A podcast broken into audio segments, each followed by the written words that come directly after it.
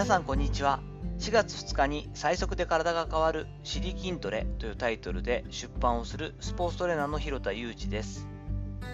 ということでしばらくちょっと紹介を変えながら、えー、PR をしていきたいなと思ってはいるんですけれども休みの日曜日いかがお過ごしでしょうか？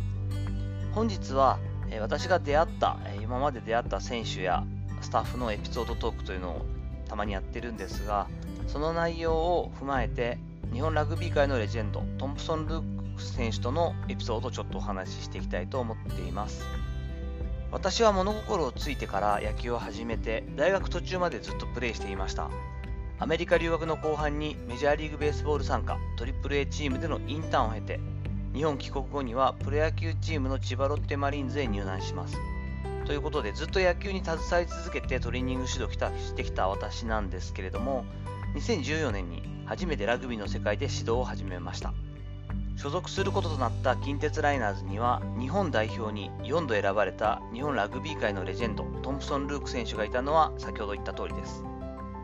野球畑から来たコンディショニングコーチである私に最初から興味を持ってくれた友トンプソン・ルーク選手の愛称は友っていうんですけども友はユージチェックしてくれたストレッチとってもびっくりして面白かった。気がついたことをこれからもどんどんフィードバックしてとすこぶる素直な反応を見せてくれました。競技の違いの隔たりなく何の偏見もなく明るく私の提案やアプローチを試してくれたのです。長年のプレーによる酷使で晩年の彼の足首は本当にボロボロでした。膝もそうでしたがメディカルトレーナーの治療などに関しても専門家の個々の力を見極めて徹底的に上手に活用する姿は印象的でした。友とのエピソードで印象的だったことの一つがどんな勝負も勝たなければダメという強い姿勢です。例えばラグビーにはチーム練習の一環としてボールを用いたファンゲームという、まあ、コンディショニングの一環としてやる、まあ、遊びみたいなというかショートゲームっていうんですかねがあるんですけれども、まあ、気分転換を狙ったボールを使った鬼ごっこのようなゲームもありますでもトモンはですねどんな時も必死の競争で勝ちを取りに行くんですね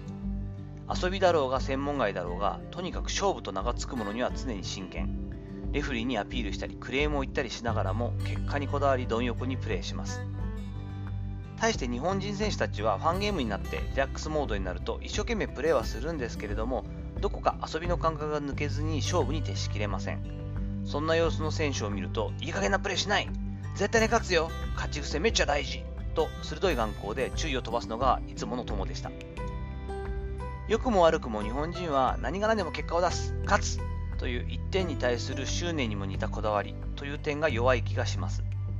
気持ちの上でも守りに入る傾向があり勝ち切るという結果に対してマイナスに作用してしまうことさえあります。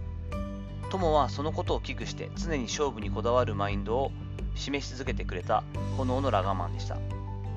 結果にこだわり味方を鼓舞し続ける強いキャプテンシーと献身性。実力はもちろん彼の強いマインドが必要とされたからこそ足掛け16年もの間ラグビー日本代表のロックとして選ばれ続けたのだと思っています。2019年シーズン、まあ、昨年2020年昨年の正月かなのゲームを持って彼は引退をして故郷のニュージーランドに戻っています。引退後彼は、え、ニュージーランドと日本の架け橋としてアンバサダー的な役割をしたりしながら、えー、夢だったというか家業だった農場を継ぎながら今鹿を育てたりもしてるのかなそんな様子で Facebook に上げてくれたりして、私とも細々と進行を取ってくれたりしています。さて、いかがだったでしょうかこれ、実はですね、えっ、ー、と、書いて出版する本の中のエピソードトークの一つなんですけれども、出版社さんとのお話もさせていただいて、まあ、あの本筋とというか全部じゃなければちょこちょこあのお話ししてもらったり紹介してもらっていいですよという許可をいただいたのでたまにこんな感じで本の中にこのエピソードトークが書いてあるんですけれども、こんな話も散りばめながら筋トレについて語ったりしていますので、お話をしてみました。